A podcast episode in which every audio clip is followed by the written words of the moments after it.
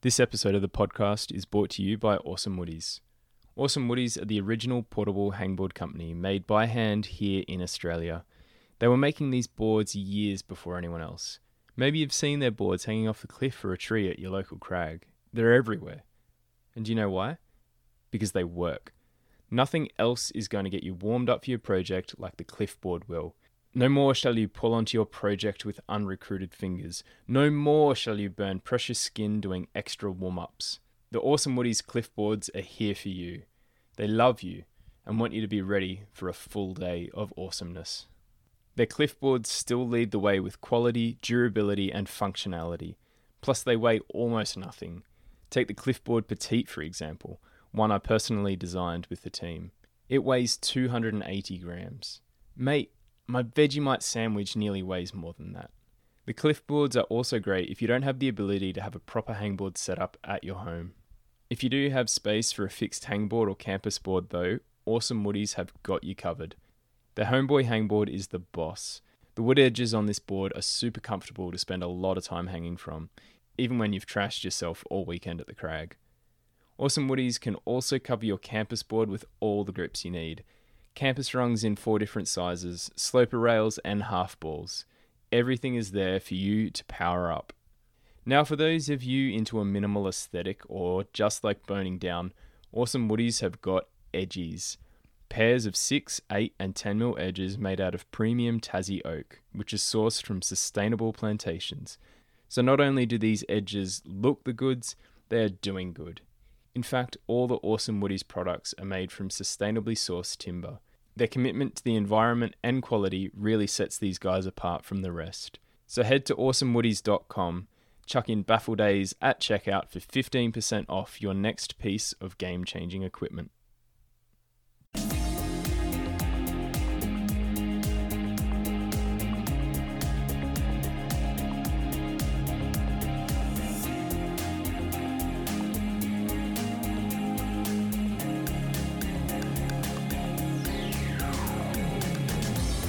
Welcome to the Baffle Days podcast. I'm Amanda Watts, and I've got two co hosts with me tonight, Matt Norgrove and Leah Dempsey, so we can turn the podcast on to Tom O'Halloran for the first time and ask him some questions about becoming Australia's first male Olympian.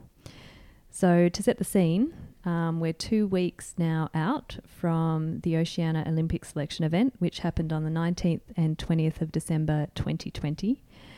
Um, and you won, Tom. Yeah. Yeah, pretty crazy. and um, and we should mention that um, Oceania Mackenzie won the female spot, so she's the first Australian female to go through to the Olympics also for sport climbing. Yeah, yeah, first time that sport climbing has been in the Olympics. So, um, yeah, it's kind of cool um, to see. There's a, a few new sports uh, at Tokyo. I think surfing, skateboarding, climbing, and maybe there's something else. Maybe not, but it's like a new frontier for uh, the Olympic sports. The one we care about, sport climbing, and maybe a little bit about surfing. But tonight we're going to talk and about a bit about skateboarding. Climbing. Blackheath board riders represent. so I think for anyone who doesn't understand the process of becoming an Olympian in sport climbing, um, I think Tom, you're probably the best person to explain that to us. Um, yeah. So uh, basically, there was 20 spots up for grabs um, in the male and female categories.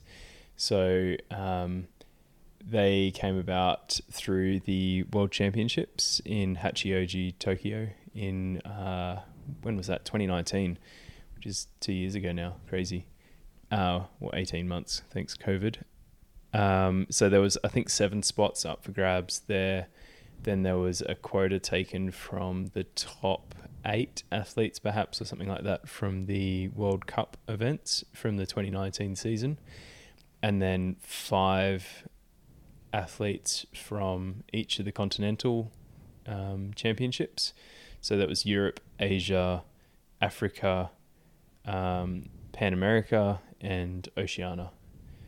Um, and then I think there was one more special consideration spot given as well to get the total of 20. Um, whoever's doing quick maths in their heads can work out if I've got all those numbers right, but it's something like that. Um, yeah, so we just had our Oceania Championships finish um, two weeks ago, and we were the last um, last athletes. Osh and I were the last athletes to qualify for the Olympics. So now that a little bit of time's passed, I know that um, directly after the competition you're a little bit overwhelmed and hadn't really had time to set in, set in. Now a couple of weeks has passed, Christmas, New Year's out of the way. How are you feeling about the whole situation? Yeah, it's still pretty surreal. It's weird to think like Olympian, Olympics, going to the Olympics kind of thing. Yeah, I don't know. It was like one of those things that um, it's the Olympics. Like, who doesn't know about that and who didn't kind of have some sort of dream about going to the Olympics, being an Olympian? Like, it's the one sporting event that everyone knows about. Like, I don't care about athletics except for when the Olympics is on. I don't care about volleyball except for when the Olympics is on. You're spot on, and the Olympics is something that everybody can relate to, and it doesn't matter what activity it actually is. People are able to look at it, you know, from an outside perspective and go, "Wow, this is an Olympian, you know, competing for their country." Um, what I'd like to ask you is, you know, you've spent yourself and Amanda have spent a lot of time interviewing numerous Australian climbers and so forth um, for the past, how long's, when was Baffle Days born? 18, 18 months ago, two years? Yeah, it was about two years ago, I about think. two years ago. Yeah, Christmas Day, I think our first episode went live. Yeah, cool. iTunes approved us. so what what I I'm really well, I already know quite a bit of this, but a lot of the listeners wouldn't have heard of your background story um, and how you sort of went from being you know Brizzy boy climbing in the mango tree in the backyard and how you actually became involved in in climbing, where it all started. Um, you know what what did your athletic background look like? You know, I know that you've played a bit of cricket in the past, but give us a bit of a rundown on how it unfolded as a as a young Brizzy boy. Yeah, so I think I was just I don't know, was always one of those kids that always um, just liked moving, running around, doing sport and all sorts of different things. Um, and I th- think like mum, I, I used to climb out of the cot. Mum would get frustrated that I was climbing out of the cot, and she's like, yeah. And then I was climbing around the walls at home and climbing in the mango tree in the backyard. I'd watch a Tarzan movie that I had, and then try and do the Tarzan things in the mango tree. Serious question: How many times did you fall out of the mango tree? Not once, and that's why I'm an Olympian. That's a few better than me. no, I think I, I, I think I probably fell out a few times, but no broken bones. Yeah, so that just that kind of stuff, and was like doing laps around the house, climbing, and it was just I don't know, it was always something kind of fun. And I remember watching when I was eight years old. We are up at um, here's a little f- funny thing. Um, up at, at Baffle. So Baffle is actually a place, Baffle Creek, um, which is what this podcast is named after. Um, but we're up at Baffle watching uh, at a friend's place because we didn't have a TV, watching the opening ceremony of the Sydney Olympics year 2000. And I didn't know what the Olympics was at that point, and we are watching the opening ceremony and just seeing all these people wearing tracksuits and this big fire in the middle, and they were waving their flags. And you're like, what's that? That's another country. Oh, where's Uzbekistan? And they're flying their flag. And I was like, what is this? And mum and dad are, and, you know, the few other people there are like, you know, this is the Olympics and this is a big sporting event and everyone comes together and does all this stuff for, you know, two weeks somewhere in the world. And now it's in Sydney. It's like, whoa, I want to do that. and you just like, I don't know, there was something about it that was pretty, it was crazy. Like, you know, everyone watches the opening ceremony of any of the Olympic Games or any of those big sporting events. It's just like this crazy spectacle. And it kind of just hit me. And I, I sort of had this idea. I was like, man, I, I want to be a part of that at some point. And then I ended up, um, yeah, I don't know, trying to find a sport that I was good at in a way. I was like, man, oh, I- I just want to find something that I can be the best in the country at, so that I can go. And then, um, you know, went through the all the usual different sports um, as a kid. Like played a bunch of cricket at school and swimming, um, track and field, cross country, soccer, basketball, volleyball, like you name it. I played at AFL, rugby union, like Broke a couple of collarbones. broke collarbones and all sorts of Got other to wear lots of tracksuits. Yep, but not the green and gold one yet. Um, but then in 2004, so four years later, it felt like a lifetime, which was you know 50% of my life at that point. I was from eight till 12. Um, then found rock climbing at Urban Climb at West End. So, so just to put it into context, you're born in '92, right? Yep. Yeah. So I'm So- 12. So it was my 12th birthday. Um, Mum and Dad said, you can have a birthday party at Urban Climb with six friends, or you can join up to the Geckos program, which was like the kids club thing. I could join up for a month because it was like a similar price at that time. And um, I was like, ah, I'll go to the Geckos. and um, just went from there and just loved it from the beginning. Like I remember just with my shoelaces practicing doing figure eights to tie in and after my first session learning about what crimps and slopers and pinches and jugs and everything where I was doing my homework to try and it was my self-prescribed homework to try and remember all the different um, hold types. And I'd like cover up the list and try and re-remember what they all were and I'm like oh I forgot pockets. Write write it down next time and all that sort of stuff. Um, I just loved it. So, how long were you climbing for before you started competing?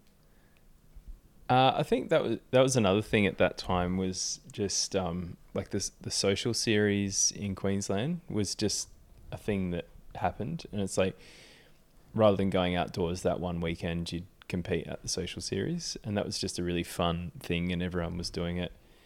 Um, so competing was always there, and like I, I came down to St Peter's a few times to like there'd be nationals there. Um, Hard Rock Nunawading in like 2005 maybe. Your dad told me just before Oceania, to, on the Tuesday when we were down there having our last session, that um you always came second or third to Axel and Dan Fisher. Yeah, those guys I was were like, guns. shut up, Peter. Axel would always come first, yeah. and Dan would come second, and I'd come third, and then every now and then I'd slightly like just get ahead of Dan.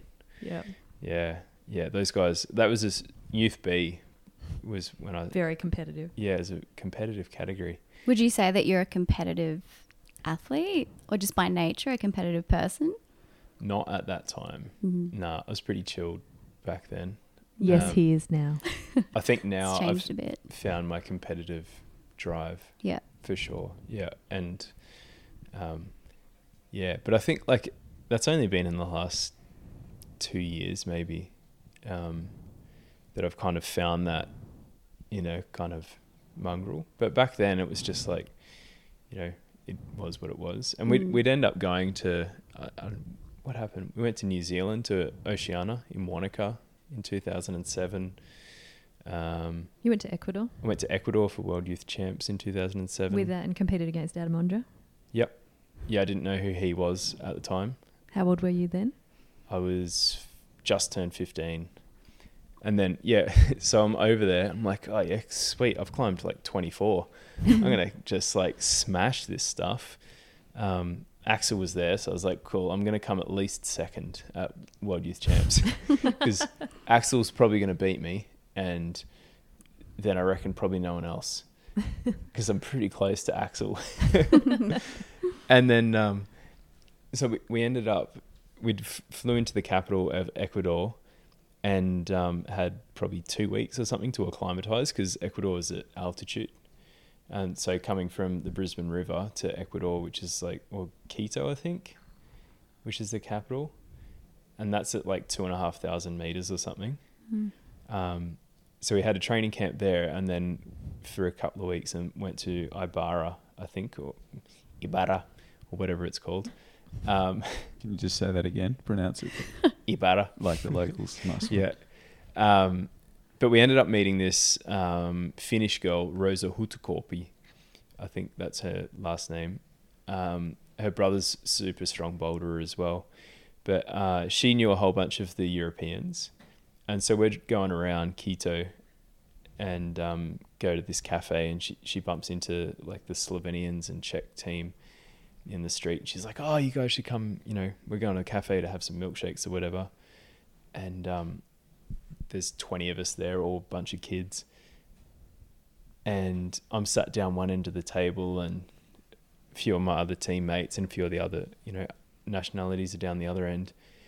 And then one of the guys from my team is like, "Oh, Tom!" shouts down the other end of the table. "Oh, this is Adam. He's from the Czech Republic." I'm like, "Oh, hey, mate." And he's this like ultra skinny, gangly kid. He's got this like funny fedora hat on, an ill-fitting button-up kind of Hawaiian shirt, um, some uh, what are they called? Cargo kind of three-quarter pants, Mr. Bean socks, and sandals. I was like, you look like a pretty funny kind of kid. And um, old- he's like, sweet, I'm gonna beat you. You don't look like you got much going on. and Andy's like, yeah, he he's from the Czech Republic and he's climbed 36. You're like, oh no, I am screwed. I've climbed 24, and the first kid that I meet that isn't Axel has climbed 12 grades harder than me. I'm screwed. And like the the hardest route at the time in the world was like realization and maybe a couple of other things. Like Chris Sharma had done it. And you're like, God, I'm against some sort of weird kid version of Chris Sharma. Um, Did you beat him? No, no. you just got unlucky though. I thought. I thought you Yeah. just had a foot slip. Yeah. Otherwise, you would have been. Yeah. man. but no, it was, it was pretty fun that trip. Um, I came twelfth, I think, which is at the time the best any Australian youth had come at a World Youth Champs or something. I think it was like the fourth year that the World Youth Champs had happened, but I'll claim it. So between moving to the the mountains um, and 2016, you spent uh, a huge amount of time working and climbing mostly on, on rock outside in the Blueies, Nowra, Grampians. Um, but around that, I can't bit hazy on you know when it ex- was exactly, but 2015, 2016, we found out that there was a chance that climbing may have be becoming an Olympic sport at that point in time, what was going on in your head? Was it something that you were um, instantly drawn to, thinking that you know your passion, your lifelong passion, is now going to potentially be an Olympic sport? yeah, that that was a. Um, it must have been around yeah 2016 or something like that. Um, that was a weird piece of news because I think at that point I was just like, I was hundred percent a um, outdoor climber. It was like just that was what it was. I didn't want to hear about the comps. Like, remember hearing about people watching the World Cup live streams, and you're like, you nerds! Like, how boring is that? And you hear that climbing gets in the Olympics, and you're like, whoa, far out! I could be one of those people. Like, I could maybe transition into out uh, indoor climbing and do it. But then they announced that it was going to be speed, lead, and boulder all in one, like some sort of weird triathlon. And you're just like, ugh, it's just like that's bollocks. You had been in some comps. I, I think Yeah, I'd done I think bouldering, Some bouldering comps. state mm-hmm. state bouldering 2014. Yep. I'd done. With Audrey on the podium because you become a dad at that point. Yeah. So that was the first comp that I'd done since 2009, perhaps. I think. Yeah. And like, correct me if I'm wrong here, but at that point in time, speed climbing was something that very few people, particularly in Australia, actually trained for. Like, there, I knew that there were competitions and so forth, but there weren't people. I don't think we had speed comps in Australia, did we? Uh, I, th- I think there was like a few speed comps, but it wasn't the proper wall. unofficial. Yeah, not- it was just like someone had set a 22 at St. Peter's or something on the sl- slab or whatever, and Sure. you just have like two people top roping, and yeah, and and just it was like I don't know, speed climbing's always had this like kind of, uh, I don't know, runt of the litter of the climbing kind of thing. It's just like oh, it's the the thing that doesn't count. unless whatever. you're unless you're into speed climbing, like the speed ascent of the Mm. nose, or if you are actually um, yeah, but that that's outdoor climbing, not indoor climbing. Like no one gave a shit about like In what the Russians were doing. yeah in Australia. Yeah, but that's what we care about. The stuff that's happening in Australia. What So- made you change your mind then? Um, I remember being in Ceüse with when we were on our trip to Ceüse, yeah, when was that? 20, sixteen. 2018 Was it that late? Yeah, okay. or 20, and um, 2018, I think. and Lee Cossey's mum and dad were staying with us, and they were looking after Audrey. So Tom and I got to. So we'd been kind of like trying to work out whether or not I would go in the Olympics, Yeah. basically. Or, and he was trying Biographie at the time. We're both climbing. We're walking up and down to Ceüse by ourselves, taking Audrey up as a three and a half year old some days, and it was just pretty cool. It was a really nice thing to do, and debating whether or not the what the Olympics would look like and what the training would look like and how that would fit with work and um, family life and trips overseas and funding and all that sort of stuff. And I think Yeah, that was um yeah, cuz it sort of like worked out that sort of in a position to be able to potentially contend for the spot. And I'd kind of half wrapped my head around from the initial just like no bloody way am I doing speed climbing. Like I can't believe that climbing's had to do that. Like ugh, we don't need the Olympics to justify, you know, us as a sport and for us to have to put speed climbing in as part of all of that and blah blah blah. Wrapped my head around that and was like ah maybe it's worth trying. And yeah we're at Ceüse we're in the south of France on a climbing trip. It's pretty amazing. Do I want to be here listening to the birds and having fun red pointing or do I want to be inside dealing with speed climbing and comps and doing those silly parkour boulders and all that bollocks. I think also to give it a bit more of a um, depth to that thought process, you had um, you've got Tom and I who have a daughter who's three and a half. I've got a job. Tom's got a job. We're like lucky and live in Australia, first world country, where we get to live in the Blue Mountains and have climbing really close. But we're not super rich people. So, and the sponsorship that we both have is mainly gear based. And, you know, Tom might get um, less than a thousand dollars every now and then towards stuff. So to think about self funding World Cups and um, training and the amount of time off work to train for three disciplines. and we live an hour and a half. Yeah, living an hour and a half from the closest Mm. climbing climbing gym. gym. It, it wasn't just a flippant decision about, ah, we like outdoor climbing better or y- Tom wants to try realization instead of that. It was how, what is the cost of this emotionally, financially, and everything else going to yeah. be? And I think the other thing too was that I didn't want to show up and be a um, be a participant. Like I wanted At the to- Olympics, Yeah. if you got the spot. yeah, I wanted to show up and know that I could put in and put in the effort and be a contender for, you know, maybe not the podium, but you know, give people a Or nudge. give the podium a red hot go, Yeah. you know, or whatever it is. I didn't want to feel like I was just showing up with a, you know, hey, I've got my participation medal. Yeah, you're an Um, Olympian now. Yeah. Yeah. Yeah. So it was, um, I think at the end of that trip was just like, no, I, I don't want to do it. It's too hard. Yeah, it's too hard. I, I, I don't feel like I wanted to sacrifice as much as I felt like I was going to need to, to, um, to do it and was pretty content just going back to Ceüse and going to Spain and hanging out in the Blue Mountains with the, my family, just going rock climbing because that was amazing and that's what I wanted to do.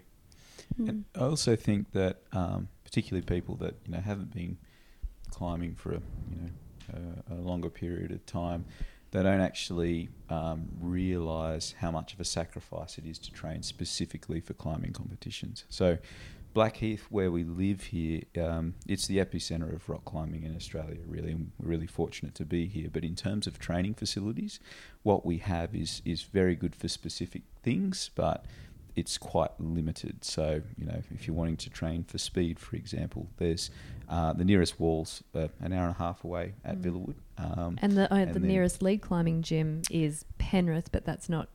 uh, I don't think you can lead Okay, Okay, you can't lead at Penrith. lead Top at rope Penrith, only. Okay, so you've got That's Villawood Villawood. again, which is an hour and a half away. Mm, on a good so, day. Yeah, so if you're trying to work 40 hours a week or 30 hours a week and then fit in training for speed, lead, and boulder, and you add in three hours of travel to get to the city and back to do that, Mm. it's, yeah, it's, it's a massive commitment. Yeah, and I didn't want to make that commitment at that point, Mm. basically. Then something happened. I can't remember. I think my brain rolled over. Well, we got to so we got back in August, I think that year. Let's call it 2018. I, I think it got round to the beginning of the next year. Like the, the Olympics thing, it just kept on coming up, and you're just like, man, this is like a childhood dream to be an Olympian. Can I actually give up on that dream? So, yep, I can. I can give up on it. I don't want to be a part of it. I don't want to do it. No, I can't. I can't give up on it yes, I can. No, I can't. And that just kept on going around for about six months until it kind of came to the beginning of what it, it must have been 2019. Um, and I'd done a few of the comps in the previous years. Like I, I won bouldering nationals in 2017. Um, had done lead and boulder nationals in 2018. I think it came like third and second or something at them um, or whatever it was, just to kind of keep my foot in the door with it because I still wasn't 100% in or out. But then Amanda and I just kind of over the time, she was just like, I think you really need to consider what it's going to be like if you don't be a part of it. Like, it's a pretty incredible opportunity to go for it, and you don't want to have missed out on that.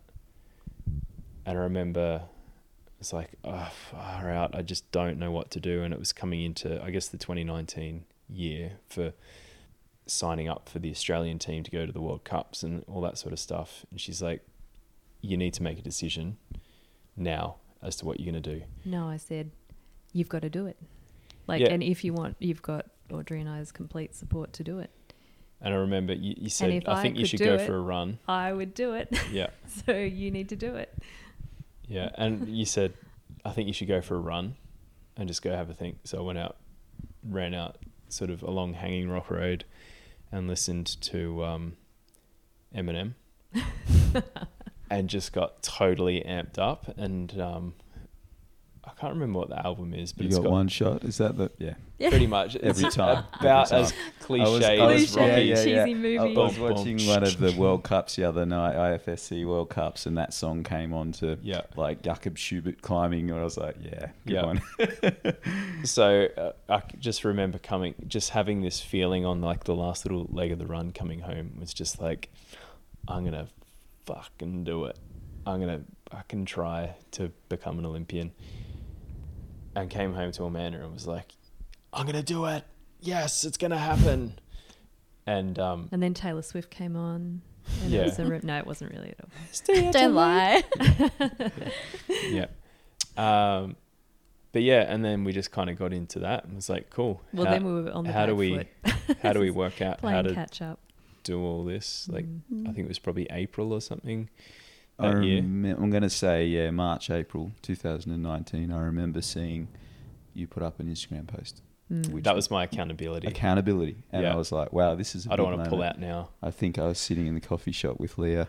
It's probably like a misty day, not Yeah. climbing, going, wow, it's going to happen. So, and I thought that was a really, that was a big point in time because, as you say, Mm. you made yourself accountable. And um, from that point on, um, I guess, how did your your training and approach to climbing in general change? You know, it's really easy to think that like being a good outdoor climber and being an indoor climber are interchangeable, but like that fitness and the skills and techniques and all that at least for Blue Mountains climbing, are so different. So you can't just kind of like rest on your laurels and go outdoors. At least for me. Um, so I needed to learn how to be an indoor boulderer. I needed to learn how to lead climb indoors because it feels weird for me. It feels really strange. Like I don't know. There's something about it. It always takes me a few sessions to get it, my head around it, even though I've been climbing outdoors a whole bunch. Um, We spent a lot of time in 2019 dropping Audrey at school and driving down to the city yeah, to learn how to boulder on those boulders. yeah, You were a quicker learner than me. Yeah. There's just a lot of, a lot of driving down lot of to driving. Sydney. Um, Racing back up for school pickup. yeah, and a Um, lot of planning and teamwork as well, being a young family. yeah, And obviously, you're both working, and then you're spending time outside as well, Amanda, climbing. Less time outdoors less that year. but- It was funny Wait, because I s- Amanda had her own indoor goals that year for the comps because we had the combined nationals at the end of 2019, which were going to be the um, qualification for the Australian team to get into the Oceania Championships. Um, so the goal was to get into the top eight for that for Tom. for, For the Tom. overall, so speed, lead, and boulder. And Amanda was um, I wanted to go in nationals as as a 41 year old and see how well I could do. Yeah, you had I your own goals yeah, for I that still in the open 28 and category. wanted to see, but and try and teach myself how to boulder on a completely different style. Yeah. So going, I used to go really well. I think second in last bouldering nationals on the old style boulders, and then have a kid, get older. I still think I'm young, but people would call me old, and then see how well I could do. So it was kind of fun training together, but certainly outdoors didn't happen as much as it could have. And Amanda, you've represented Australia in World Cups in previous years as well. Not haven't you? well. Well, Not yeah, well, but, yes, you I have. understand the process, uh, process, and what's involved in doing what Tom's doing as well, and the commitment and sacrifices that you've got to make. So, Yeah. um, yeah, that that was a big part of it. Was um, yeah, trying to get to the World Cups basically for us. Sort of once we'd made that, well, yeah, we'd made that commitment to trying to go for it. There was a whole bunch of people, which was amazing, that just came out of the blue and were just like, "Let us know how we can help. We'd love to try and, you know, give you money to help you." And just like, just like you know, members of the Blackheath Blue Mountains community. Julie community. McVie, a friend, said, um, "We want to raise some money for Tom," and we talked about it, and both of us thought crowdfunding is for people with cancer and for people that have had tragedy happen in their lives, and we felt really uncomfortable trying to raise Mm. money, and so we'll just try and borrow money or something or use credit cards or whatever we need to do to get Yeah. Tom overseas. And she said, let people make the decision. You know, people like to get behind something that makes them excited and something that's positive. So let people make the decision themselves as to whether they want to put money in or not. And if Tom doesn't do it, then we're going to do it for him. Mm. Yeah, so we're just like, ah, okay, I guess we'll do it so someone else Thanks, doesn't Julie. have to. yeah, yeah, thanks, Julie. Yeah, so that was awesome, and like that money went like hundred percent directly to getting me over to uh, Europe to go to the Chamonix and Briançon World Cups, and um, the World Champs in Hachioji in 2019, and they were my first World Cups, and that was pretty incredible experience. Like it was pretty insane to, you know, over the last couple of years leading up to that, I had started to watch the World Cups on TV and just was like, I'm so wrong about the people that I used to slag off being nerds watching this. These are so much fun to watch. Mm. And and then suddenly you're there doing it. And it's like this is insane. Um, I didn't have the best preparation. I was had a cold. It wasn't COVID. That didn't exist at that time. But I'd had a cold for a month before leaving for Europe. Um, so I wasn't super fit, but still ended up going kind of well enough. Um, I was pretty happy with how I'd climbed um, and learnt a lot. Like it's insane just how much you can learn from climbing up 25 holds on a wall.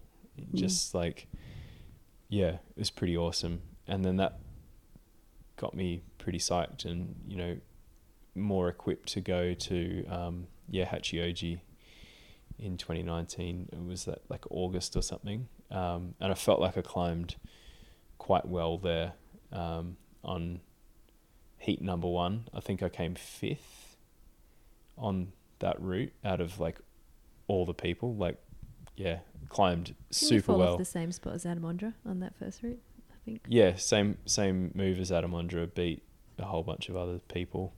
Um, didn't climb quite as well on the second route. I think I just, yeah, stuffed up a couple of moves.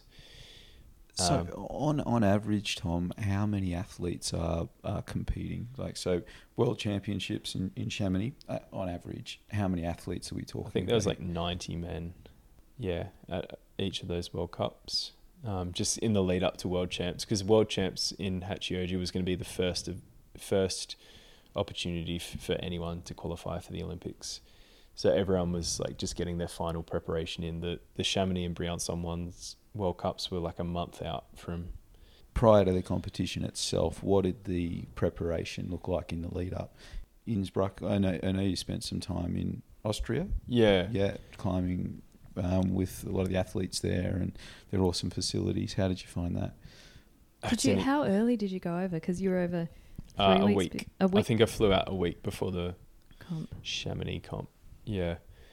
So in the lead up to going away, I was working at um, Scenic World.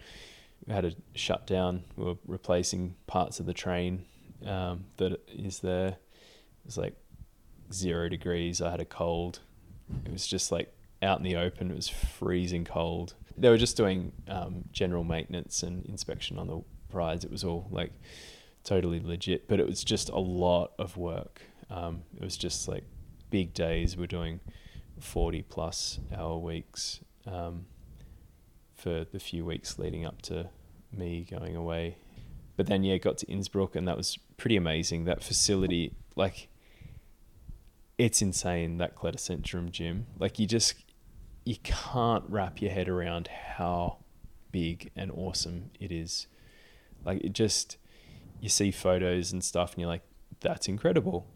And then you go there, and it just blows your brains. So for people that haven't been there, it's the height and the volume of roots and the grade of the roots. Yeah, like it, it's what happens when you spend 80 million euros just on the walls. And then there was some, I think it was 5 million euros on the holds. And Don't quote us on that. don't quote us on that, but it's something very close to that. Like so if we think about grade 29, let's just pull a number. Like how many grade 29 routes would there be? 50 plus. And then uh, grade 34 routes six or seven. in Australia. How, well, okay, let's talk about New South Wales. How many grade 29 routes are there in a gym that you can train on? Two Two. Yep. uh, on a good week. Yep. Yeah, it's like insane just how many hard, good routes there are there just set. Mm. And then the boulders are awesome. There's four speed runs all dedicated, set up exactly the way it needs to be done. And the like the climbers there as well just make you You're lift. climbing next to 20 people that are all on routes 32 and above. Yeah. And you Mm. just get used to how to climb like 32 on those types of holds as well. Like those fiberglass crazy volumes and stuff. Like it's just, it's crazy what they've got. And you see that and you're like, that's how Austria produces Jakob Schubert, Jakob and Schubert Jesse and Jesse Pilz, Angie Pilz like the, the legacy that they've got. awesome. It's yeah. like they've got these facilities, and it's not the facilities that makes the people; it's the community and everything else. But And God, it ultimately, helps. Yeah, you become a product of your environment, right? Hence why Inns, Innsbruck is the the center of training, more hard training in Europe, I guess. And the um, Slovenians might argue that they they've got a good. But the Slovenian team is there. The, Yeah. Like I saw the Slovenian youth team there at Innsbruck, and just like these eleven-year-old kids that are coming out to try and do their on-site practice. So I guess also to give some more context, um, in the World Cups, what would you say the grades of the qualification routes are for the men? Uh, for the men, they'd probably be somewhere around thirty-one ish. Yeah. Yeah, I guess. But it's like it's it's funny when you say that because you're like, oh, 31. Oh, it kind of like sounds on-siteable, you know, if you're fit or whatever. But they're kind of in this. Um, it's a it's a funny style as well. Mm. Like the, there's 31 and then there's 31. It's Yeah. like um, 31 on a big wall is very different to 31 Yeah. in Centennial Glen. So And then finals. I'm not sure. I haven't been in finals yet. uh, no, I think they're quoted to be about 33 Yeah. ish, and I think for the women, the heats are maybe around like 29 or 30, and the finals are about 31, 32 or something like that. Don't quote me, but it's somewhere around there. So yeah, it was pretty awesome to just like be a part of that whole scene and just see all those professional athletes just going at it. And um, I think that that first heat that I had at Hachioji just kind of gave me a bucket ton of confidence of just like that is how well I can climb. And that's always been like a standout for just I don't know. I just felt flow and confidence and awesomeness. So coming back, obviously you would have been exposed to a lot of super strong climbers. Did you need any feel like you needed any assistance in the process of kind of your journey to qualifying for the Olympics or how did you go about organizing your training schedule and preparing and it would have been a pretty overwhelming task I'd imagine. Yeah, it's funny, hey, because like I don't know, I, I've just climbed basically and not Mm. done too much training. He was not a lover of training. I hated it. That's how you got injured, in I my used to opinion. have to convince him to train because I love training. Yeah, I just didn't want to train, and I never, yeah, I never really trained. I'd go to the bouldering gym at the bolo or whatever and have a boulder, and I'd go outdoors and try and get pumped or whatever. But I never wanted to actually train. But yeah, I got back from Hachioji, and it was kind of late August, I think, and then it, there was sort of like this string of events. There was. Um, I think New South Wales state bouldering titles and then something else. And then at the end, like November 2019, was going to be um, nationals, overall nationals, so speed, lead, and boulder. And I was thinking about getting a coach involved at that point just to kind of help me prepare. But I was like, ah, I've done it by myself so far. I'm just going to go through and do it. And so kind of devised my own training. Um, Amanda works with Steve Bechtel, and we'd spoken to him, and you know, I sent him a bit of a overview of what I was looking at doing. I was like, "Hey, man, you know, do you mind just glancing at it? Like, you don't need to do too much, but if you know, if you don't mind." And he looked at it and was like, "Yeah, cool, that looks pretty good. Maybe think about doing this." And so I did that. Yeah, it was a bit nervous going into nationals, but got through it. I won somehow. I wasn't sure how I managed to do that, but Won the uh, overall. won the overall. Um, I think I won the lead, came second in the boulder, Came and Oh yeah, yeah. like fifth or sixth or something in speed. But yeah, that that was great, and I qualify for the Oceania Championships. And then it got to a kind of early January 2020. It was December because December? I yep because I went to Canberra with Lee Cossey. Oh, that's right. Yeah. and ran a workshop at Duncan Brown's climbing um, symposium thing. yeah. And um, I rang you from there after spending five hours in the car with Lee, talking about training and stuff. And and like, rang you. I and I'm- think you need to get Lee you involved. need Lee. Yep. Yep. So I was like, all right.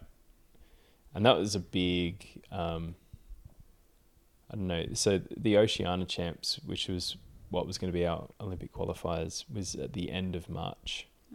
So it was basically three months um, until that was happening. It's like, that seems like a really short time and a huge, huge commitment to just like, I don't know, leap of faith basically to just be like, cool, teach me how to get there. And it felt scary to put that kind of trust in someone else. Yeah, it was a bit of like, a bit unsure as to how that was going to go. But I sat down with Lee and was like, look, man, this is what I want to do. Like, he knew what I wanted to do, but just to be able to talk it through, um, he's like, cool, let's do a quick couple of assessments. He's like, cool. I've been thinking about your climbing for the last ten years anyway. Yeah, finally gets exactly what I think you practice. should do. um, yeah, so he he we did some assessments. Um, he worked out where I was weak, where I was strong. Probably not many places I was strong. Um, it's like cool, you can get better at all these things, which was awesome. And he just came up with this training program for me, and it, it adapted and changed a couple of times as we got closer to the event. But that was it's pretty insane how much work I had to do Did you? Was it a surprise to you? hundred percent a surprise. It was like at least double what I did in the lead up to nationals. Yeah. Basically, like You- it was such an insane workload. I was getting up at like four thirty in the morning to do a strength session before starting work at Seven. seven o'clock, Mm. and then would finish work at five o'clock. He'd always make Wodgie's lunch for school though. Yeah. Um, yeah, finish work at five o'clock, come home, eat a bowl of Nutrigrain or something, and then go up to the bolo and do an endurance session and come home at nine o'clock at night. Amanda will have dinner made ready. dinner ready for me. I'd eat that and go, Go to to sleep. sleep at nine thirty and Mm. repeat. Yeah. By the time we got two weeks out from the comp, a friend of ours, John, yeah so it got to oh, it's just uh, so much work and it was hard and like the pressure of it all started to build up like the pressure of you know the build up to the olympics you know it's the qualifying and all these people are talking about and there's it only one spot. Mm. It's not like there's second or third. Like, I think it's, you know, if you imagine going to the cliff or going in the boulder gym and you have one go only to do that project or that problem, and if you come off, that's it. You never ever get to, let's say you don't get to climb again, or, you know, mm. it's, it's, yeah, I think the realization of that was a bit sickening at times yeah. with the amount of work and sacrifice and time. I mean, look, we're talking climbing. We're not talking, you know, disease or famine or anything. There's so much, so many bigger things going on in the world, but, but it's a big commitment, and yeah, it was Yeah. full on. yeah, Life it's- changing commitment. Yeah, And and you Yes. kind of through all of that like uh, you know you i'm missing out on spending time with amanda with audrey um, he's grumpy. I'm grumpy. Like I'm missing out on doing fun bouldering trips or bolting trips or going to the crag and just hanging out. Yeah, and Yep. you just like uh, that kind of um, conflict or, or whatever the word is in my head of like, oh, I want to be an outdoor climber. Oh, I want to go for the Olympics. Just the noise turned up really high in the sort of three weeks before the March event. So the beginning of March, um, 2020 it's just like oh, I'm just like I'm so ready to pull out. I'm done. And it was like it had built up, and you're just like I'm I'm over it. I just want to get out of here. And um, yeah, we'd um, we'd just released our podcast with John Sheridan, um, the Peak Speak guy. Check out his podcast. Um, but He he's a strength and runs conditioning coach. Strength in Yeah. Canberra. Burley Strength. Awesome guy. Yeah, super awesome dude, super knowledgeable, um, and he's a great coach. And I was just messaging him because he does a bit of climbing as well, um, And he has done uh, like he's a powerlifting. powerlifter, and Yeah. so he's trained his ass off at times. So I sent him a message just being like, "Oh man, I'm so done. I'm like, I'm out. I hate everything. I just don't want to be a part of it anymore." And he's like, "Perfect. That's where you want to be." That's when you He know said- you're ready. every time I got into a powerlifting comp, like two weeks out, I knew I was ready when I hated everything. And was like, everyone. yeah, and everyone. and I was like, get out of my head. And he's like, perfect, you're ready. and then COVID kicked in. So that was like the 19th of January, uh, 19th of March. I lost my job. And I think like two days later, um, the comp got called off. And that was, yeah, it's like a week out from it happening. And so just like built up and like gotten to a point where I was like, yeah, cool, I'm ready to go. And then the comp gets called off. And I remember just this like amazing sense of relief at that pressure valve just being opened. But then also just like, ugh, that kind of sucks. But now I can go outdoor rock climbing. and so just with went, all this strength. with all this strength because I just felt amazing, and uh, just went outdoor rock climbing a whole bunch, because I didn't have a job and there was nothing else to do. Gyms are And to add a bit of Gyms context, in between a bit of panic about, uh, yeah, mortgages and, I was a complete like and freak out about how we were going to pay for stuff because that was terrifying. Yeah. yes, it was terrifying for a couple of weeks, Yeah. and Yeah, then we got our panic. shit together and survived. Yeah. But yeah, just went out to a bouldering because everyone got psyched on bouldering. Um, and just went nuts for about eight weeks, feeling amazing. And Tried to then, do your project. yeah, proceeded to injure myself in three different ways, um, which was fun. So, yeah, the Oceania Championships, original Oceania Championships, um, scheduled in for the end of March, and then the COVID thing blows everything out of the water. No one saw that coming. And then you've got all this spare time up your sleeve. You do a bit of climbing, like I think just about everyone did in Blackheath, and get finger injury. Um, at that point in time, you weren't sure as to when the, the Oceania event was going to be rescheduled because of COVID. We were all in limbo. And also, Um, there were, I mean, it was a bit weird for the competitors, like, because we spoke to a number of them. And, you know, we had lockdowns happening and all sorts of stuff. So there were gyms closed.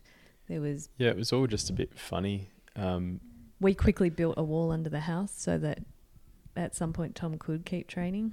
yeah. Yeah. Yeah, it was all funny trying to work out. I think, you know, no one knew at that point. And at that point, too, there was still talk of the Olympics going ahead. I was just like, well, how are we going to get an Oceania athlete qualified? Um, and then as it turned out, there was sort of this kind of qualification that had happened um, at Hachioji where if the Oceania event couldn't go ahead, then the highest ranked combined athlete from Hachioji from Oceania would go, if that kind of makes sense. But basically, anyone that competed in speed, lead, and boulder from Oceania at Hachioji, whoever had the highest ranking would go. So that was going to be Osh Mackenzie and Campbell Harrison. And so suddenly I was like, oh man, like tried to get into the combined team but couldn't and at the time thought ah whatever like We'll have a selection event. we'll have the selection event and that'll be fine but then you find out that actually that could have been my one shot and that stung. And I was chatting to a few of the other guys and they're like oh that sucks. Like we didn't realize that that was there like that potential was there. And um yeah it was a real bummer to to find that out. And the olympics are kind of getting closer and you're just like this sucks. Like hopefully the oceania event can kind of go ahead but maybe it can't. And then they call off the olympics and it's just like what is going on? Like Mm. everyone's in lockdown. Like it's just i don't know. Yeah everyone's just trying to work it out at the time.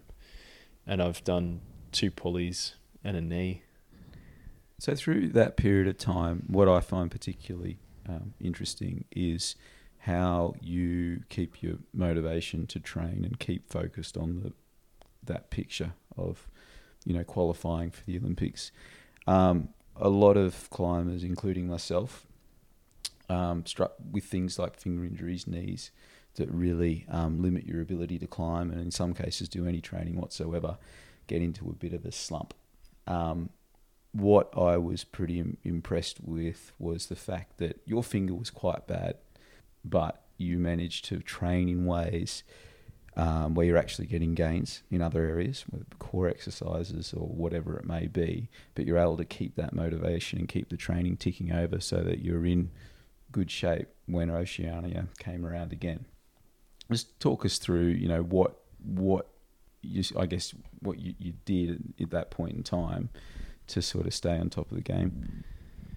Um, yeah, I think like, so I did my first finger, and that was kind of annoying, but I could kind of keep on doing a bit. I was like, ah, cool, I can tape it up and still, you know, keep climbing fairly well. I can't like go full ball out crimp, and then I hurt my knee. Um, and all three of these injuries, in hindsight, you could see coming, and but yeah, hurt my knee. Just like basically strained the I'll probably get this wrong, but I think it was like strained the hamstring insertion off the lower part, like underneath my knee, where your hamstring attaches to underneath your knee, whatever that part is, the fibia, tibia, whatever. You pulled on a heel hook too many times. Yeah, and it just like went twang and strained. Um, and that really sucked and hurt. But after about a week, I could boulder okay on the wall under the house and couldn't pull in with my toe, but could just do like this dumb kind of front step thing. I was like, okay, cool. You know, I can still climb, I can still do bits and pieces, and that was fun. And then finally did a finger, um, my right ring finger, I think it was, and that like, uh, yeah, I didn't hear it go bang, but had a pretty heavy boulder session under the house and then a fingerboard because I was just too psyched. And then woke up the next morning and it was just so sore. And then at that point, I just threw the toys out of the cot and um, threw the baby out with the bathwater and was just like, "Cool, I'm done. That's it. No more climbing. I'm I'm out." And I think it was just this like kind of pressure release as well of just the lead up of nationals in 2019, all the training through March or you know up to March, and all of that, and then even a bit of the COVID stuff. It was just like I just needed to blow off steam, and that was probably June 2020. It's just like yeah, didn't do anything for about six weeks. It was awesome. I got a belaya. Yeah, and I felt like I got a bit of a life for a minute as well. I think I'd just like to say one thing though, and that is that um, Tom just loves climbing. So a day at the cliff, like what makes him happy is going to Elphinstone and doing as many laps as possible. Like that's not suffering. That's fun. That's the best day ever. Yeah. And so I think you just accidentally maintain a level of extreme fitness doing that. It might not be perfect fitness for indoor climbing, but you get a lot of volume of climbing and you like doing hard moves and you get psyched. And yeah, when you feel stressed about not doing a hard move, you don't think, oh, I wonder if that person thinks that I look dumb on this problem. You're like, I know I can do this problem. I'm going to do it. Mm. Yeah, and like uh, it's it's funny too. Like the injuries. Um, so I've always been really good at taking time off at the end of the year, or you know whenever it is. It generally is the end of the year because it's summer and crap conditions, and uh, you know festive season. Everyone's kind of happy to hang out and chill. Um, so I've always taken about two to three weeks off of just like zero climbing, and have been really quite injury free through all of that time. And even like, you know, I'll build up to a big red point. I'll do the red point, feel amazing, do another week or two of climbing, and then if it's mid season, I'll just take a week off and just stop and just chill because you just like don't need to keep turning it up another notch because it just feels like that's when you're going to hurt yourself. And so then in March, like if you took Oceania as the the red point day for the sake of argument, like I built up to that point and because it didn't happen and then suddenly I had all this free time, I was like, sweet, I'm just going to go hard. Mm. And I just went hard for essentially 2 months and my body just couldn't keep up. Like it was just it just broke. Like I was going bouldering outside three to four days a week, basically, as well as doing some stuff under the house because I was just like Coming into primo Psyched. conditions as well. yeah, That sort of just like- April, March, June. and I was psyched for hump of trouble. I was Yeah. like, oh man, I'm just gonna do it this year. I feel amazing. Like all of this stuff is building up. Like conditions are just starting to get good, and um, Hump of Trouble is uh, Tom's 36 slash 37 project down at the Underworld. yeah, I kept on falling off that a lot and just wanted last to get it done. I, I think you're right. Like that's particularly important, um, especially here in Australia, having that slot of time where you just rest because we can climb year round here. Mm. We've got the luxury of doing that, and I've seen so many climbers, and including myself, um, just push it that little bit too far, and then before you know it, you've got two blown finger pulleys. that I are think Leah, Leah and Tom are two people that are very good at listening to their bodies in that way. Leah, you're quite happy to take time off when you Maybe need verging on the point of lazy sometimes. we'll call it that though. We'll call it intuition. No, we're just clever clogs. But yeah. yeah. If lazy means you can climb hard year round, then I'll, I'll be lazy. Yeah. so then I can't remember when we got told the comp was back on. I think it might have been Well, so there was- October. there was a lot of talk about it needing so Oceania needed to happen by the end of 2020 was the rumor going around otherwise uh, Campbell and Oceania Mackenzie were going to be the two qualified athletes Yeah. um, based on the Hachioji results so yeah everyone was like oh well when's it going to happen like how is it going to happen um, Melbourne was locked down Sydney was mostly locked down, but starting to look better. And um, They there was- picked the latest date they possibly could, basically. yeah, basically, I think in October, they're like, they picked the 19th and 20th of December and said, this is the date that it's going to happen. And basically, aside from government restrictions and lock, like stage four lockdown, it's going ahead, going ahead no matter what. Like, no matter who can get there, like how it happens, this is the date it's happening. And if one person can show up, then that person gets the spot. Which is what happened in Europe. Like it's I what think happened as in Europe, and it was an across through- the board Yeah. IFSC, so the International Federation came up with that rule. It's not like a, you know, national thing. It was the International Federation said it's got to happen. This is it. I think that was partly a International Olympic Committee thing as well. It needed to happen by the end of 2020. And as long as someone can get there, it that will be mm. the selection event. Yeah. And that was that was that. So that that was I think announced in about October. So then Tom had to get the car out of the garage again. Yeah. Yeah, that was Along with the jump start leads. Yes. I think we had to get a few jump several starts. jump start leads. Yeah, I kind of hit this. Yeah, I think you and everyone had hit that point. yeah. We I think bumped we into a lot of um, Tom Farrell was one of them. at Was the just cliff. like, oh, I got to go speed climbing again. Yeah. I think all of us were kind of in that boat. Yeah, it took me a week or two to get like, all right, cool. I think at that point I'd been climbing a bit in Nowra and starting, you know, my finger injuries were better and my knee was getting better. Um, so I was feeling kind of okay climbing, but not amazing. And just the idea of getting into hard training again sort of felt ouchy on my body. Yeah, it was a bit of a rough start. But then spoke to Lee again. It was like, cool, man, it's happening. Let's make it happen.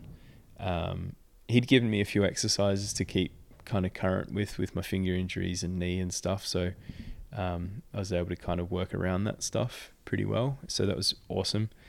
Um, but yeah, it was go time. And so buckled in and I, I felt, felt really good going into it the second time round. was like, cool, I've you know, I'd had a nice time at Nowra climbing with Amanda and Audrey. Um, had some nice time off, and it was just like felt like I'd learnt some good lessons from March, and was like, cool, let's make it happen. And then we hit the end of November and you wanted to pull out. Yeah, yeah, it got to the end of November, so probably eight weeks of training in or something. So you reached the John Sherman point. You hated everyone and everything. John Sheridan. Sheridan. Jo- sorry, John Yeah. Sheridan. Um, and you hated. It was kind of It- it was worse than that. It was way worse. Like it, it made um, how I felt in March the first time round. It made it that feel like a unicorn movie. Like I was just, I did not want to do it. I didn't want to be there. I was feeling really quite low emotionally, um, Lonely. lonely because I just spent so much time just training by myself. Um, too much time in the car, just driving up and back to do a speed climbing session by myself. Like, yeah, it was just brutal. I think adding into it that um, with COVID and work, the work situation, it's not getting preparing to try and get an Olympic spot means that most other things in your life are on hold. So it's not like you can go, I might try this new career path, or I might um, might try and go and study. It's that's all you can think about. And I think you know when you've got there's certainly no pressure from me financially or anything like that, but just I think you wanted to move forward with work and other stuff in your life too, and felt like you're in a bit of a holding pattern. Yeah, exactly. Yeah, like th- there's just um there's other stuff other than climbing at this point in my life that gets me psyched and lights me up, and it felt like a lot of that stuff had to go on the back burner while the Olympics was happening because you can't go into the Olympics half baked. And, and also, it's the fact that you are, it's this huge life changing decision, and you're committed to training X amount in a week and traveling and so forth. Um, but also, on the day, it can all end with one slip, right? Yeah. That's the Yeah, that's the huge thing that you've got going on in the back of your head, right? You Or you put in blow all a this, pulley or you, or you blow a pulley, ankle just before. Yeah. Absolutely. Mm. So there's an element of luck there as well. And when it comes down to that, it's like, oh, geez, this is a lot of pressure. Yeah, there's certainly a lot of pressure with a lot of that stuff, and I think um, I just basically had hit that point with the training load where you just feel beaten because your body hadn't quite caught up with the recovery. You'd kind of hit maximum volume with the load, and you just like feel utterly annihilated, basically. Yeah, I just I felt so crap like had felt lower than I had in years and years and years, um, and just didn't want to do it. And was like kind of at this point where you're like, I don't know if I'm gonna survive going through the next month. Like just yeah, didn't know what kind of shell of a person I was gonna be at the end of it from an emotional point of view, because it's just yeah, missing out on time with Amanda, missing out on time with Audrey, missing out on moving forward from a career point of view, um, and other stuff. Yeah, just the pressure of that. Like, I mean, Tom Farrell and I were chatting one training session where we um, were at the gym together, and just saying like it's a unique comp in that first is the only position that matters at this comp know, if you go into nationals or any other comp, if you come second, it's like ah, bummer, nearly won, but that's still second. Whereas at this comp, if you come second, it's like you might as well be last. It's like first is the only position that you want, and so there's a lot of pressure on that. And yeah, getting there healthy is another thing. Like Everyone in Blackheath is sick. yeah, Yeah. everyone's Blackheath is sick at that point as well. So you're like trying to dodge the Rona around the place. There was no Corona up here, but Just everyone Rona. just had a, a bad cold. And was a good stuff. stint of gastro as well, I believe. Yeah, Yeah. um, and and that's part of being an athlete. Hey, it's like, yeah, sure, you got to show up on the day and you know climb better than everyone else, but part of the journey is getting to the comp uninjured, not sick. Like that's part of it. Um, so yeah, you got to dodge all those bullets, and that was that was a bit stressful as well. But um, yeah, I, I was I was very close to pulling out. Basically, I had a very like confronting conversation with Amanda. There were a few Wait. tears. There's tears. I was crying because I just felt so terrible. And Amanda's just like, if you want to, just pull out. But I think you know, have a chat with a couple of people. So I called in the cavalry. yeah, I called in the cavalry. I chatted to a couple of friends up in Brisbane. Um, A couple of friends Chatted in with- Blackheath. Lee Cossey um, as the coach. Um, Fam parents. Parents chatted with Duncan Brown, who's the coaching director of SCA, who's a good friend as well. He didn't And- want to talk to any of them though, but I, I- made him answer his phone. I was very resistant to help for sure. I didn't want to. It's like no one's going to convince me to bloody stay in it. I don't want to stay in it. You just didn't want to be convinced, but no one was going to try and convince you. Yeah, you just needed some people to listen. I just needed people to listen, basically. Yeah. Well, you would have felt was- quite isolated, I'd imagine, being like no one else in Australia, well, no one in the world has been an Olympian in climbing. Like, you don't have anyone to talk to or Mm. someone who's been through what you're experiencing. And like, that's quite a lonely feeling, I'd imagine. Like, And you're not going to talk to your other competitors at that point in time because no one's going to be Well, that yeah. emotionally vulnerable with each other Exactly. just before the comp. yeah. Yeah.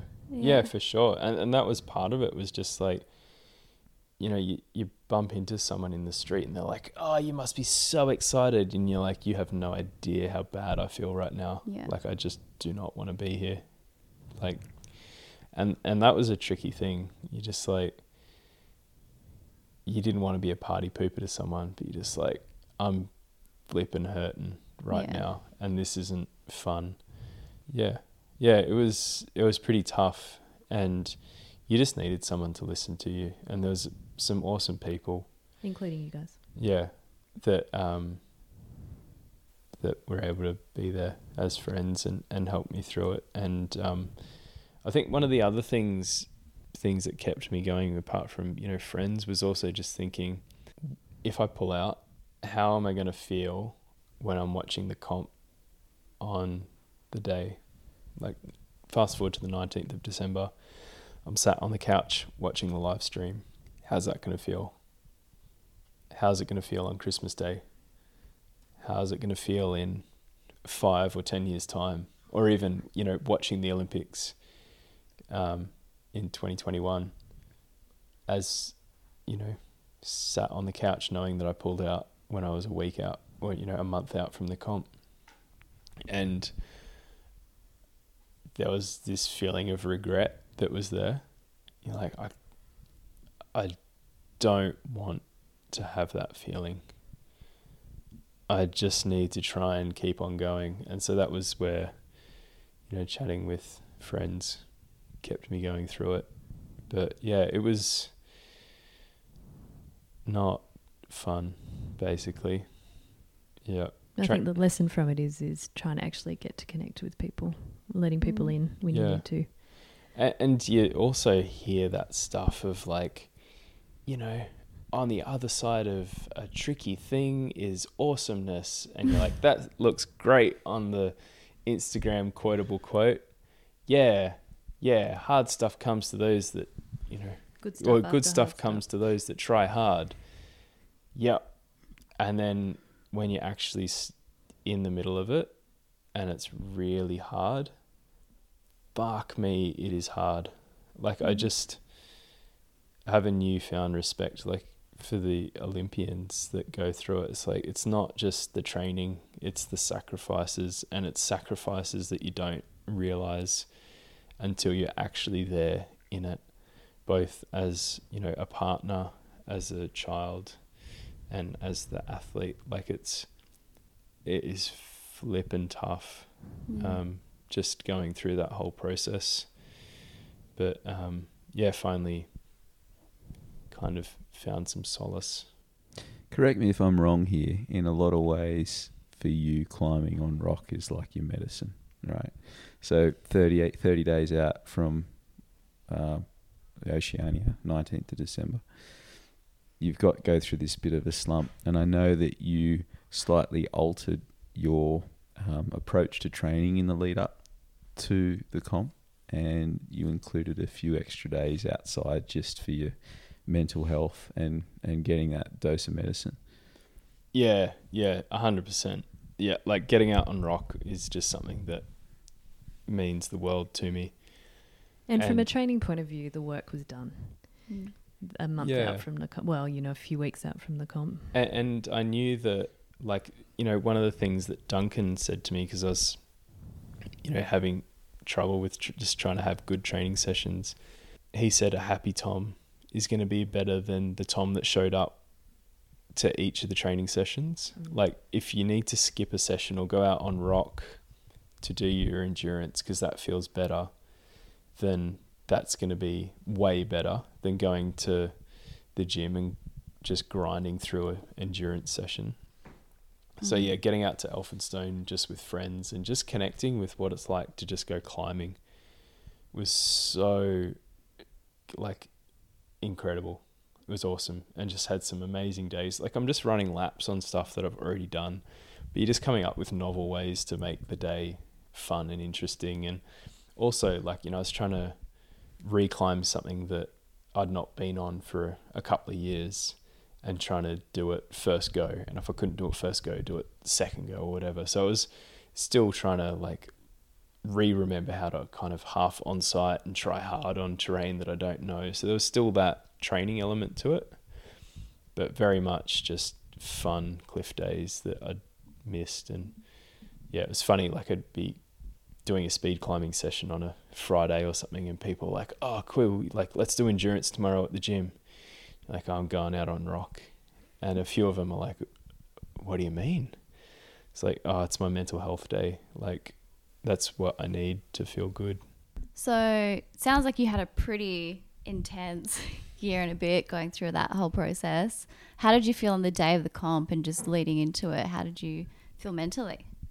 Yeah, that that was um, definitely yeah crazy kind of leading up to all of it. But I think coming through that period in November, late November, when I was like pretty ready to pull out, I kind of I don't know, just came to this like such a surreal feeling of complete kind of I don't know. It, it sounds uh, whenever I say it, it like just sounds so cliche and bollocks. But just this immense feeling of gratitude and like just fullness. Like I just came through the whole process and was just like, gosh, I just feel thankful for the whole process. Yeah, I don't know. I just like just felt good and this feeling of lightness. Like there's something about just talking about the dark stuff. And I, I spoke with a sports psychologist as well. Amanda's like, you need to get a sports psychologist. I was like, oh, I don't really want to. I don't want to talk about that stuff and blah blah blah. But it was awesome. I chatted with him and every it was week. yeah every week for three or four weeks before the comp. Um, so he came in quite late in the piece, but it's just good to be able to debrief basically for an hour. And he he had a few good things to say about um, competition day and that sort of stuff. But but yeah, just the, like the the feeling kind of going into the competition stuff was just yeah I, ju- I just felt this kind of lightness it just kind of this point of like the work's done and i kind of found this headspace where you're just like everything that i've done has led up to this point. point and if you know i know what i can do in the speed climbing so basically like the competition's super tight my main competitor i felt like was tom farrell he is exceptionally quick on speed. Um, he and I have gone basically back and forth for first and second at bouldering comps for the last few years. Um, and he's not a shabby lead climber. That's Like not a- to take anything away from any of the other competitors. not they not at all. Like so, like I reckon there was probably five or six people that you would not have been surprised if they won Mm. the comp. Like, So, but in my mind, the person that I was chasing the entire time was Tom Farrell, and so yeah, that like felt like a lot of pressure to go against him, but I kind of hit this point where just like, I've done all of the work. And if I show up on competition day, even though I know that in training I ran like a 7.7 on the speed run, and I know I've done that a few times and I can do it. If I run a 9.3 and I stumble my whole way up it, then that's the best I could do with the skill set that I currently have on that day with everything I've done. That's the best I was possibly able to do. And there was this feeling of freeness of accepting that. It's like, I'm going to try my absolute 100% hardest.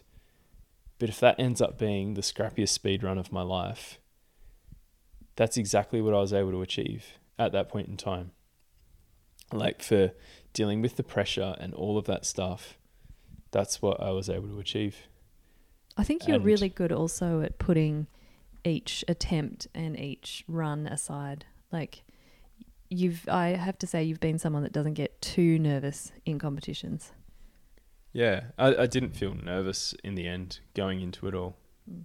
And there was this, I don't know, it was just like, it, it's so hard to describe, but it just felt amazing. Like I felt so happy going into the comp because it's just like, I feel so ready and awesome. And if I came last, that would have sucked, but I still felt, just felt awesome. And I think too, like I kind of stumbled across this, um, or a friend put me onto it um, Stoic philosophy, where they talk about um, within that there's this last time meditation, where it's basically talking about you go through life and sometimes you do things for the last time and you don't realize that you're doing it for the last time. And you take that for granted. But then he's like, well, there, there are some things, like if you go to your favorite restaurant on the night that it closes, you're going to enjoy that meal way more than if you went to that restaurant and then a week later you find out that it closed. So, going on the last day, I was warming up for speed climbing and going into, you know, there's three races on the final day. It's like, this could be the last time I ever do speed climbing. And I came to a point with speed climbing where I, I genuinely really liked it. It was really fun. It taught me a lot and I fully enjoyed the process. But I'm never going to speed climb again after this comp if I don't make this spot. but there was just, there was such a fun feeling to it. It's like, I'm just going to soak up every single moment of this because this is awesome. Felt like I was just playing for the whole weekend. It was really fun. I just had to be careful what I said. Yeah, I did get grumpy a couple of times at had to walk things she would say. It's like, don't say that. Why would you say that to me? yeah. But yeah, Only another seven months of eggshells to go. So out of the uh, three disciplines, speed was the first, um, and on finals day you placed second. Is yeah, Yeah. yeah, yeah. Broke my PB. Oh my Um, god, which was? broke my mind watching him. I don't know what my previous Nerves. PB was like officially, really, but um, it now sits at seven point one something, Seven point one two. seven point one two. Yeah. And Tom Farrell came in first Yep. on finals day, and Yep. what was his? So we had a head-to-head race PB? Yeah. as the final, which was awesome.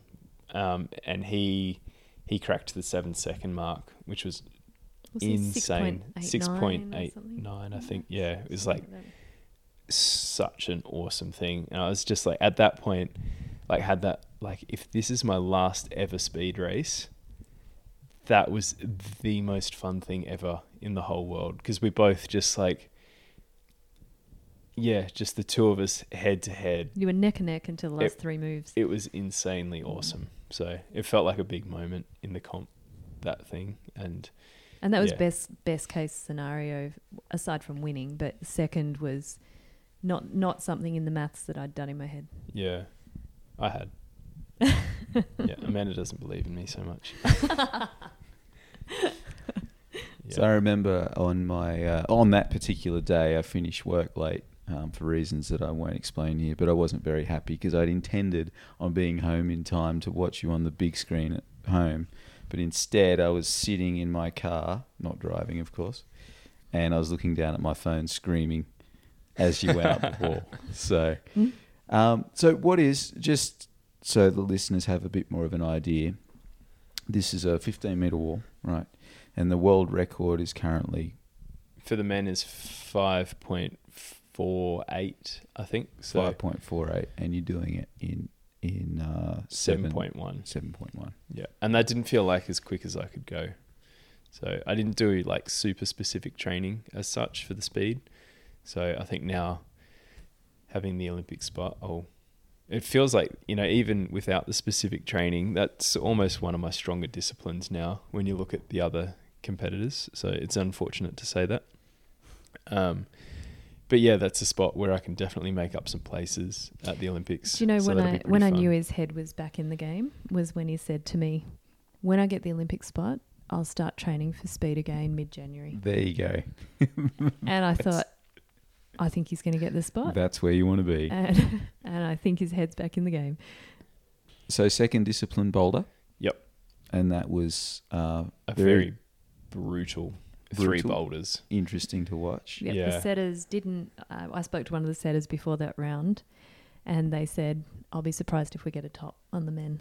Yeah. So we had one top out of uh, seven athletes having four minutes of attempts on three different boulders. Uh, so you know, do the maths of how many times people were able to pull on. There was one person that got up one boulder, um, but the boulders were awesome. They were really great boulders. I think that's the standard that we need to that and even harder. that's what we need to have in our bouldering gyms in across the country, because that's that's hard and that's what makes our athletes better. And um, How have Yeah. you, just while we're on the topic, how have you found adapting to um, the run and jump style? Where once upon a time, you know, everything that we practiced at the local gym here in Blackheath for years was all about just how hard you could pull in a 45 and small holds, really. And now all of a sudden it's gone to this, well, not all of a sudden, over the last 10 years, it's transformed into this run and jump parkour style. How did you adapt to that? it's been a slow adaptation, but it's been kind of fun. Um, there's a lot to be learnt in it, and I think similar to speed climbing, if you can just open your mind to it and look at the technique and the different ways to have to learn and do it, it's I really enjoy it.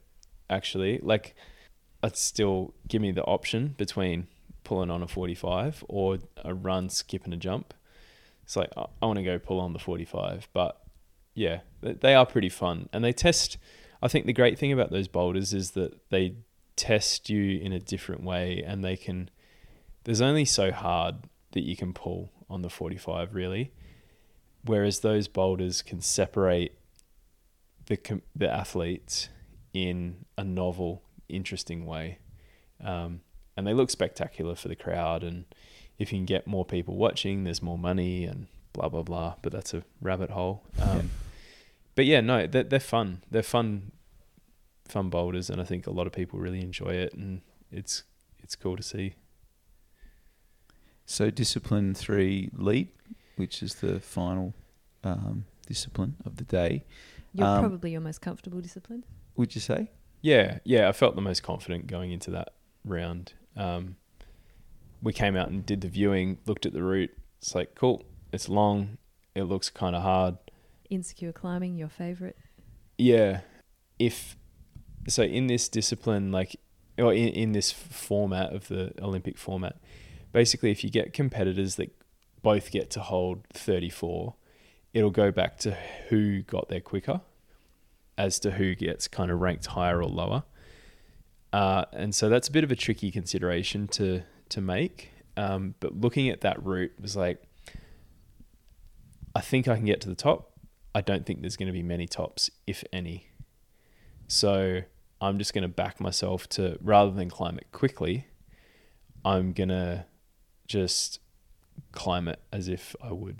And so you've got a six minute time limit, but I was just like, I'm just going to climb it and back myself to get to the top and back myself that no one else can get there. Um, so I came out, I think, second last and felt like I climbed super well. I stuffed up the last move, basically. I rejiggered my left foot one too many times, and just as I went to go, my left foot just kind of popped off the hold and I stood on air, basically. Was feeling super awesome and in control.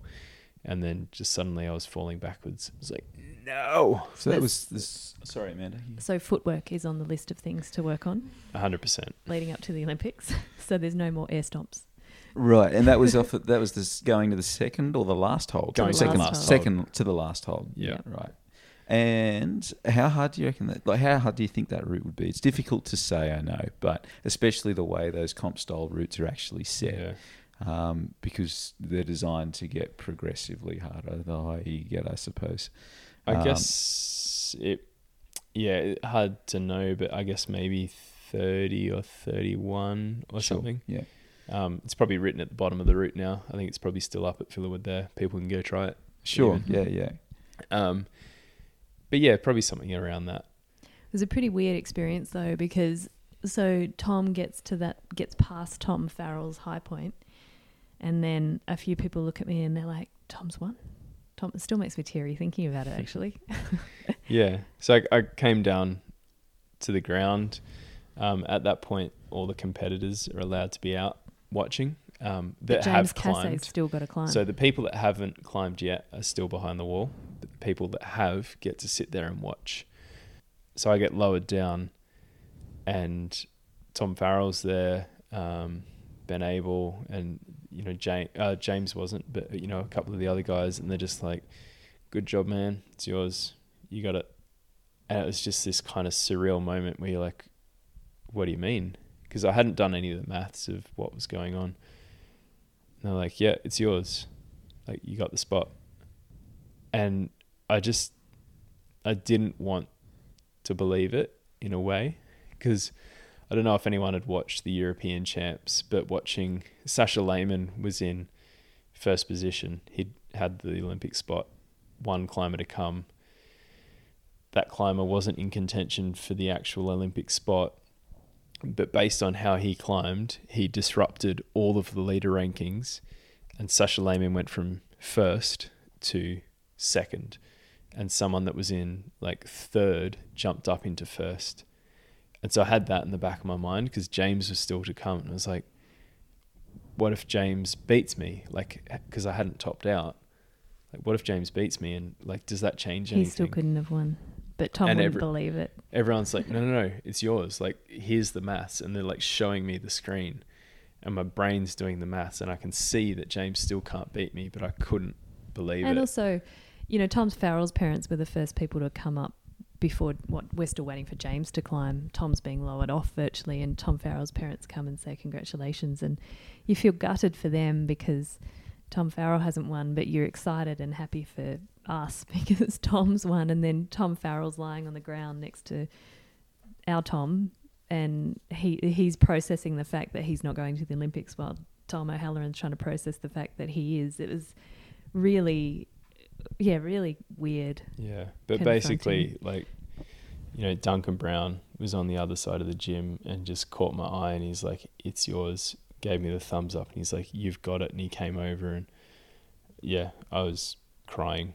I broke down and just started crying because just the the whole weight of all of it just was came off my shoulders, and it was just like yeah, it's one of those experiences that you just like all of the hard work and everything before the comp started, I felt like it had paid off, and then suddenly it was just that much better. Like it was, yeah, just insane, and um, yeah, pretty special, and a dream come true. And then suddenly you're just like, wow, that's it. Like that's how it happens. Now I've got to go pee in a cup. Yeah, now some fella called Nigel or something's got to watch me pull my pants down to my knees and my shirt up to my chest and stand there and he watches it come out. So they don't even use a mirror anymore. They actually watch you. It's fully No like mirror. full HD watching you. Yep. Yeah. So I had a brief exchange of words with Tom the next morning. Congratulations, all the usual stuff that you talk about. But I did say to him, I hoped you, hoped you stopped at McDonald's on the M4 on the way home. And he responded by saying, "Yeah, I got a actually got a medium cheeseburger meal or medium quarter pounder meal." Me- medium There quarter nothing pounder else meal open. with a we lemonade. were so hungry. Neither of us had eaten properly for two days. I hadn't had Tom had just McDonald's in six years or something. Not it's just because I just don't actually like the food. I'm not like a ooh, I don't eat that crap. I just don't like the flavour of it. but there was nothing open on a Sunday night at eleven o'clock on Woodville Road. yeah, it's it's And so we hard got- to find. Yeah, Go in there. And by the time we'd hit the M4, I think our heart rates had slowed down enough to realise we were hung- really hungry. Yeah. So so I ordered my quarter pounder medium quarter pounder meal with a lemonade. Yeah. that's right. And then uh, my response to that was, "You didn't even get a large." But then Tom's response to that was even better, and that was, "That's why I'm an Olympian and you're not." so I screenshot that and I saved it away, and uh, yeah, It's your 2024 Noreen Yeah. Olympic, 2024. Olympic hopeful. I'm coming for you, brother.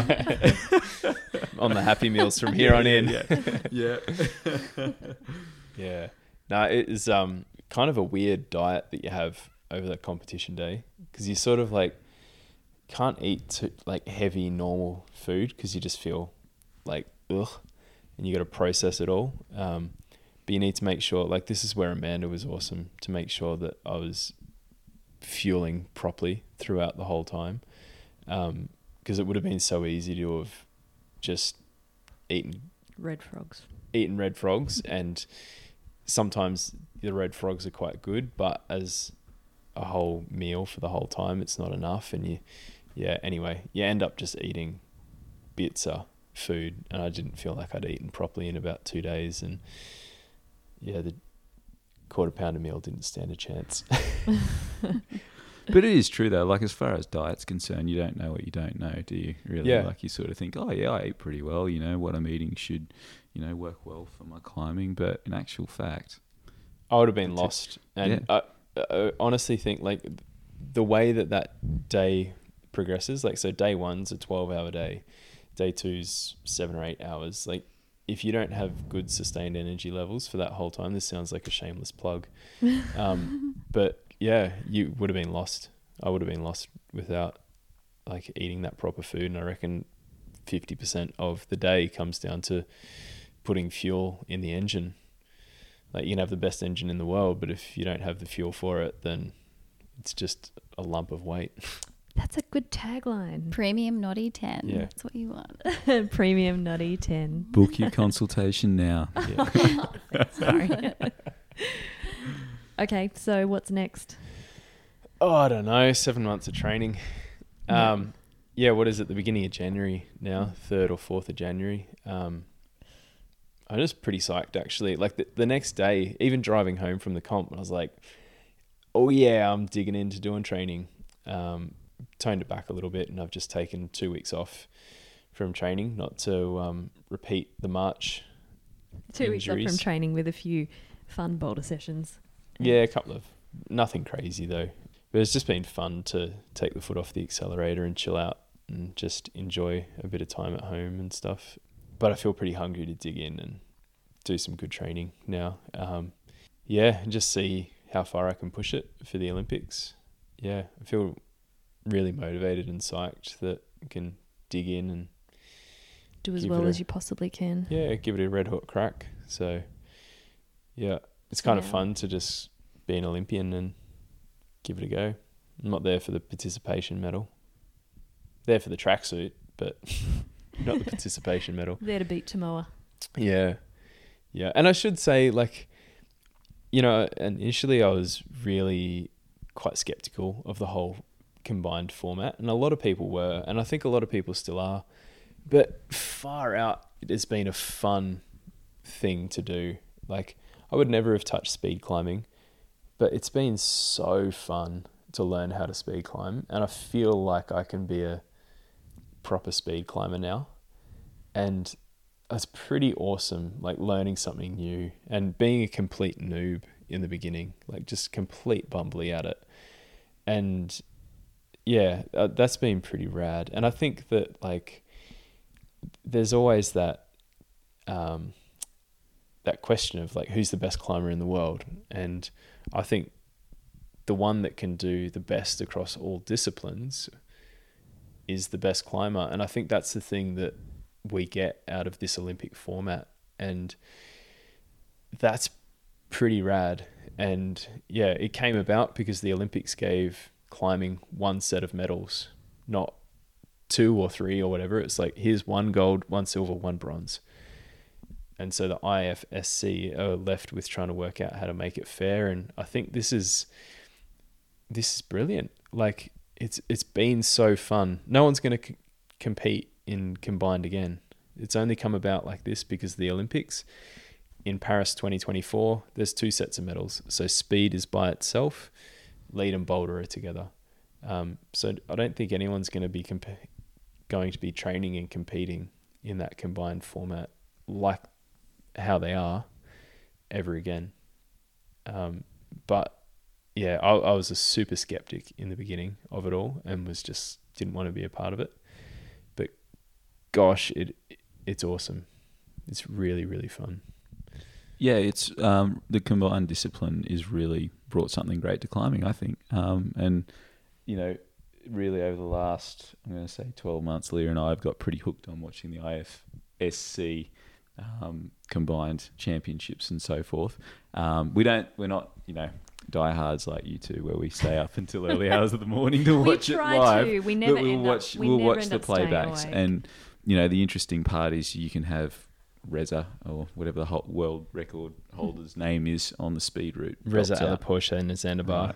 Spelt And- out a PB on the speed wall, but then they need to be able to back it up and uh, at least give you know a half decent effort in the bouldering and the, and the lead climbing as well to to place. So Yeah. yeah, So, how do you feel, Tom, about competing against the big guns when it comes to the Olympics next year? This year, Yeah, 2021. This year. Um, yeah, I'm pretty excited. And I think, like, that's another thing, hey, that you, you kind of realize, like, going to the World Cups the other year, it's like, yeah, you know, Jakob Schubert is Jakob Schubert, Adam Ondra, Alex Megos, like, all those guys, they're the big guns, but they're also just humans as well. And you see them for who they are, and it's just like, you're just another human. And I think not putting those people on pedestals, like they're awesome, they're proper awesome athletes, but not putting them on a pedestal as well. Um, So you'll pull them off the warm up wall if you need to get some space. No problems. yeah, own your space for sure. yeah, you're another person there, and they're just another person there, and you just um, you own your space and you, you do it. And yeah, I think um, you can you can beat yourself before you've even pulled onto the wall if you talk yourself into them being better than you and all that kind of stuff. It's just like, nah, I'm here. I deserve to be here, and and you go for it. So, um, yeah, not making a meal of that stuff.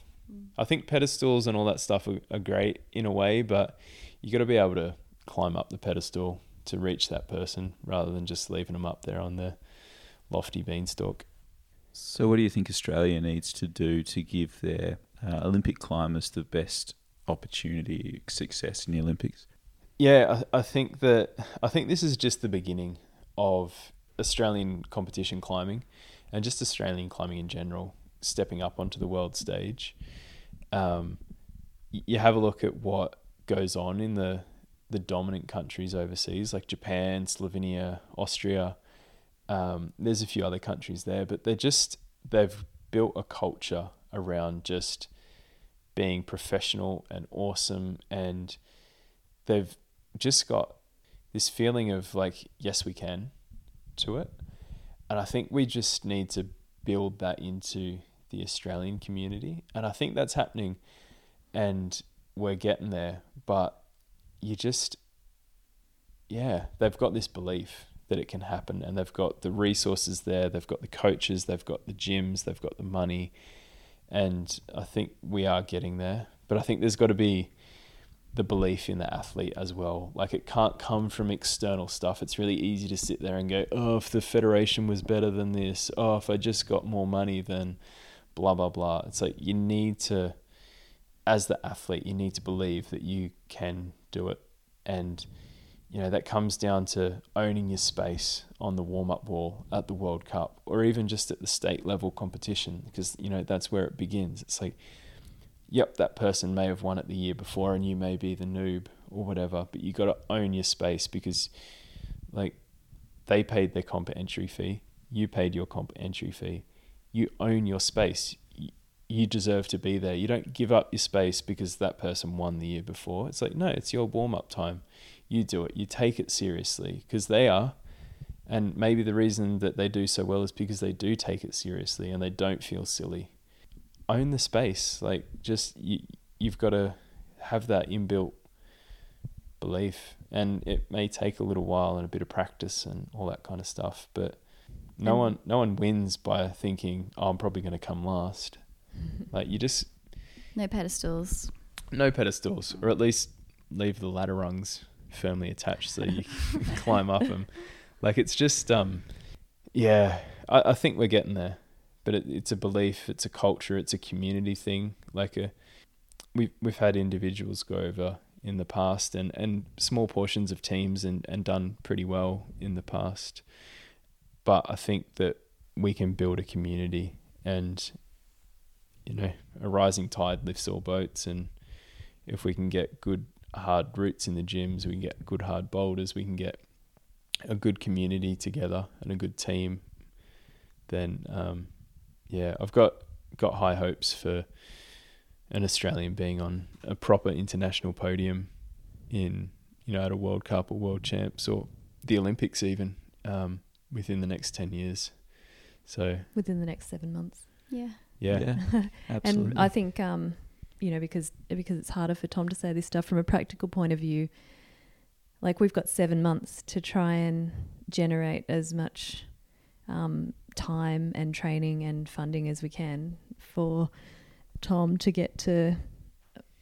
If we can travel, if he can travel with COVID, which I'm sure there's exemptions for athletes and things that work around the COVID stuff, but to get him to World Cups and to Austria for a training camp so that he can be training next to the other 19 people who are going to be in Innsbruck training on routes that are grade 31 and above um, so that he can actually be competitive, have a speed coach he can work with, um, keep think- working with Lee. I think that's another thing too. Is like n- none of us in Australia, none of the climbers are professional climbers, and it's um not even semi-professional. Even like it's it's gear sponsorships basically.